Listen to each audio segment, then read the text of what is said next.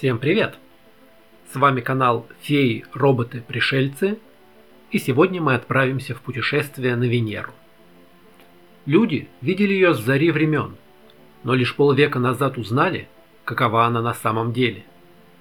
Самая похожая на Землю планета, и в то же время адский котел, непригодный для жизни. Все это Венера, про которую мы и поговорим сегодня.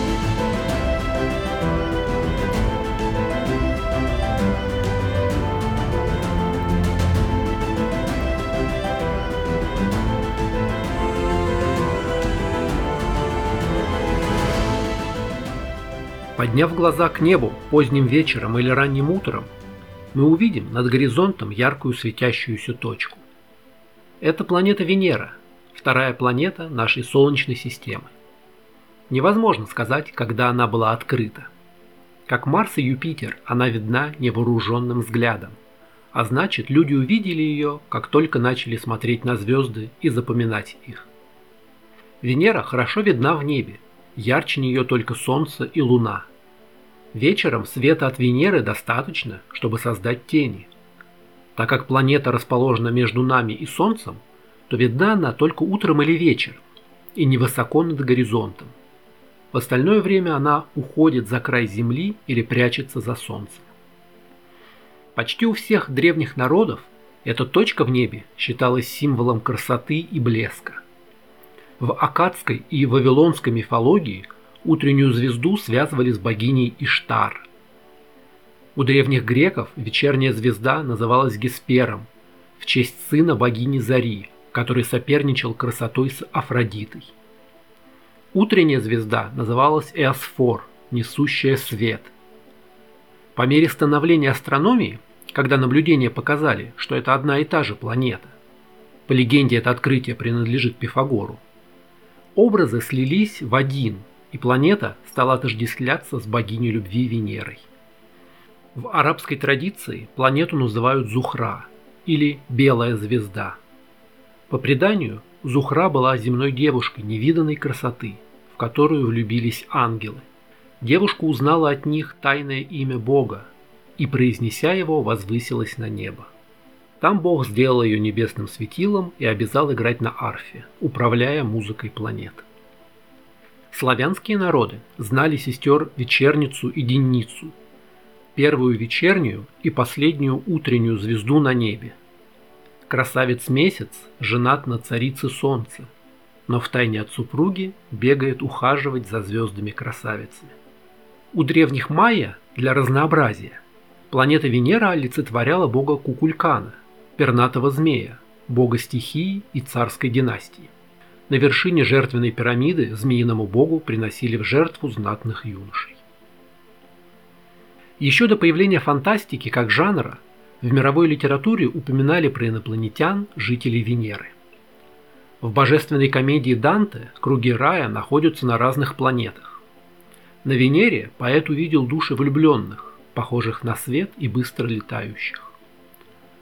В сочинениях романистов XIX века также встречаются описания жителей Венеры. Но стоит помнить, что это все-таки не научная фантастика, а литературный прием. Через описание выдуманных чужих писатели стремились представить европейским читателям взгляд на уклад их жизни со стороны. Можно цитировать описания из таких романов, но эти сочинения слишком похожи на комедию абсурда – при общей фигуре человека эти существа были покрыты чем-то вроде тюленей шкуры. Ноги оканчивались круглыми плоскими ступнями, походившими на лапы уток, длинные мускулистые руки спускались почти до колен, их пальцы, как и пальцы ног, были снабжены плавательными перепонками. Те, кто это писал, не уделяли никакого внимания научным фактам о настоящей Венере. Астрономия развивалась, знания накапливались были записаны периоды движения Венеры по небу. Наблюдая за прохождением планеты по диску Солнца, астрономы вычислили ее размеры и расстояние до нее. В XVIII веке Михаил Ломоносов, наблюдая Венеру в телескоп, открыл наличие у нее атмосферы. При соприкосновении Венеры с диском Солнца вокруг планеты возникало тонкое, как волос, сияние. Ученый объяснил этот ореол рефракцией плотной газовой оболочки вокруг планеты. Несколько раз ошибочно заявляли об обнаружении спутников Венеры. В XIX веке существовала математическая модель, что этим спутником когда-то был Меркурий, но дальнейшие наблюдения эти гипотезы опровергли. Итак, к 20 веку мы знали о Венере почти все, кроме самого главного, что творится на ее поверхности. По многим параметрам Венера оказалась очень похожа на Землю. Твердая планета, имеющая плотную атмосферу. Почти такие же размеры, что и у Земли. Радиус планеты равен 6000 км, 95% земному. Сила тяжести около 90% от привычной нам. Оборот вокруг Солнца Венера совершает за 224,7 земных суток, а вокруг своей оси планета вращается очень медленно – один оборот за 243 земных дня. То есть на Венере день длится дольше, чем год. А еще Венера вращается в направлении, противоположном направлению вращения большинства планет. Атмосфера, схожие размеры, близость к Солнцу. В воображении ученых и писателей Венера стала сестрой-близнецом Земли, планетой, повторяющей земные условия представляли это так. Венера, Земля, Марс. Прошлое, настоящее и будущее обитаемого мира. Марс – холодная пустыня с высохшими руслами рек. Именно таким его видели в телескопы в начале 20 века. Земля – наш, идеальный для жизни мир. Значит, Венера должна быть такой, какая была Земля миллионы лет назад. Вечные облака – значит высокая влажность. Влажность, гигантские папоротники, болота, глубокие моря и, быть может, динозавры и водные города. Пока ученые не могли пробиться сквозь облака Венеры и рассмотреть ее поверхность, фантазия писателей заполняла нехватку знаний яркими образами. Николай Гумилев в 1921 году написал стихотворение «На далекой звезде Венере», в котором есть строчки на далекой звезде Венере, солнце пламеней и золотистей. На Венере, ах, на Венере, у деревьев синие листья. Стихотворение, конечно, не про астрономию, а про дивный мир без слов обидных или властных, но общее представление отражает. Прыжок в ничто Александра Беляева, астронавты Станислава Лема, Венера – молодой, полный сил мир – на планете буйство жизни и обилие полезных ископаемых. В рассказе Рэя Брэдбери «Все лето в один день» земляне могут жить на Венере в подземных тоннелях, а на поверхности идет бесконечный дождь. И только девочка с Земли может рассказать про мир, где Солнце видит чаще, чем раз в семь лет.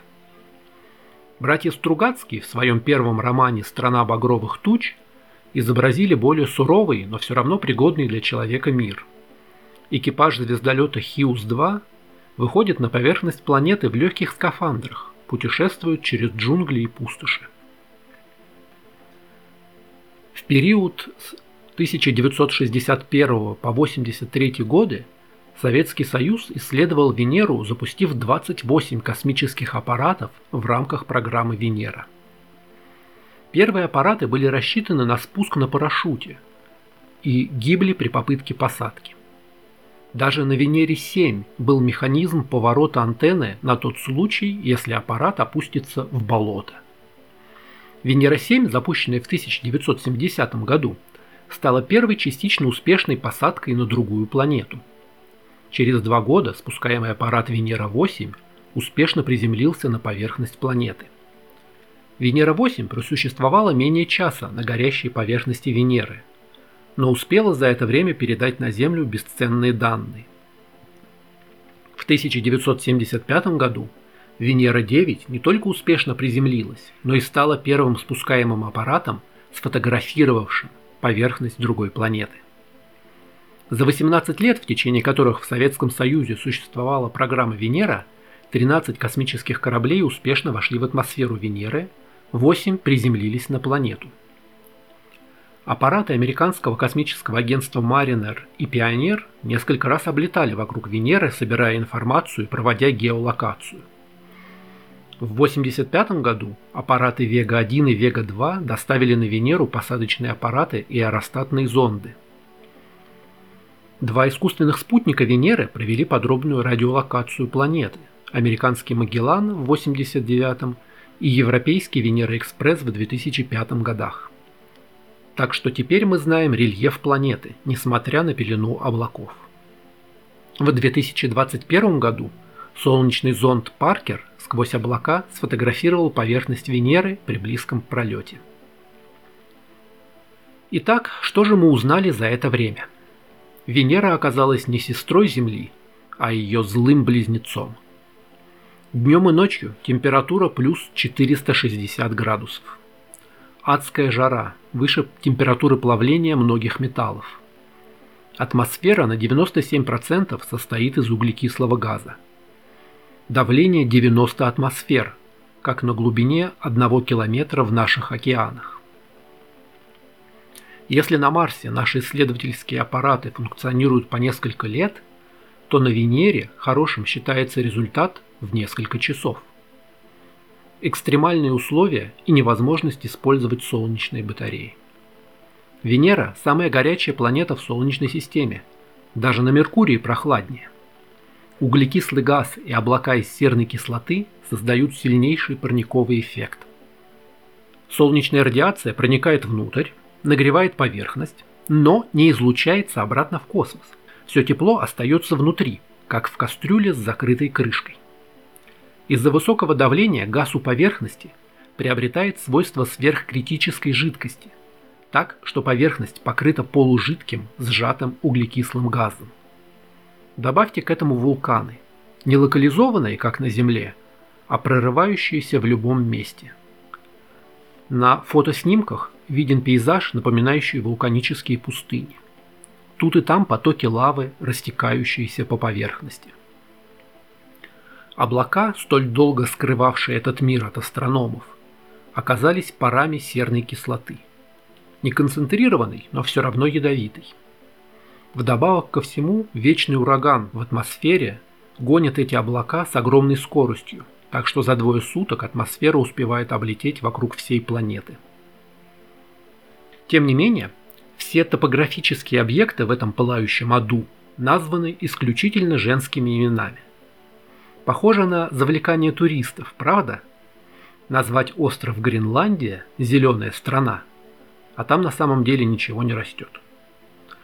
Здесь нет материков и океанских впадин. Нет огромных кратеров, как на Луне или Марсе. Работает атмосфера. Почти вся поверхность Венеры лишена резких перепадов высот. Застывшие базальтовые потоки, обширные области, изрезанные паутинами трещин. Но давайте почитаем название.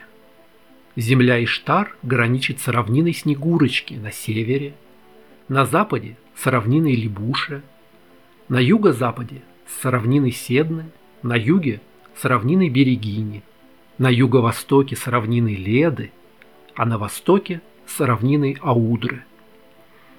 К западу начинается высокогорное плато Лакшми, горы Фреи на севере, горы Акны на северо-западе и горы Дану на юго-востоке. На юго-западе плато обрывается уступом Весты – прямо-таки кладезь исторических, мифологических и сказочных персонажей.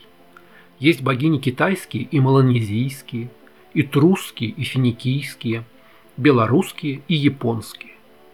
Есть даже каньон Бабы-Яги. Единственный мужчина, попавший в эту компанию, это физик Максвелл, чьим именем названа самая высокая гора на планете. Именно его работы дали начало радиолокации – которая открыла для нас этот горячий, непригодный для жизни мир. На сегодня это все, но мы заканчиваем на самом интересном месте. В следующий раз продолжим разговор про Венеру и самое главное, про жизнь на этой планете. Не только в рассказах фантастов, но и в научных проектах. Спасибо, что слушали. Канал «Феи, роботы, пришельцы» можно читать на Яндекс.Дзен, в Телеграме и ВКонтакте. Аудиоверсия подкаста доступна на сервисах Яндекс Музыка, Apple Podcast, Google Подкасты и в вашем любимом плеере подкастов.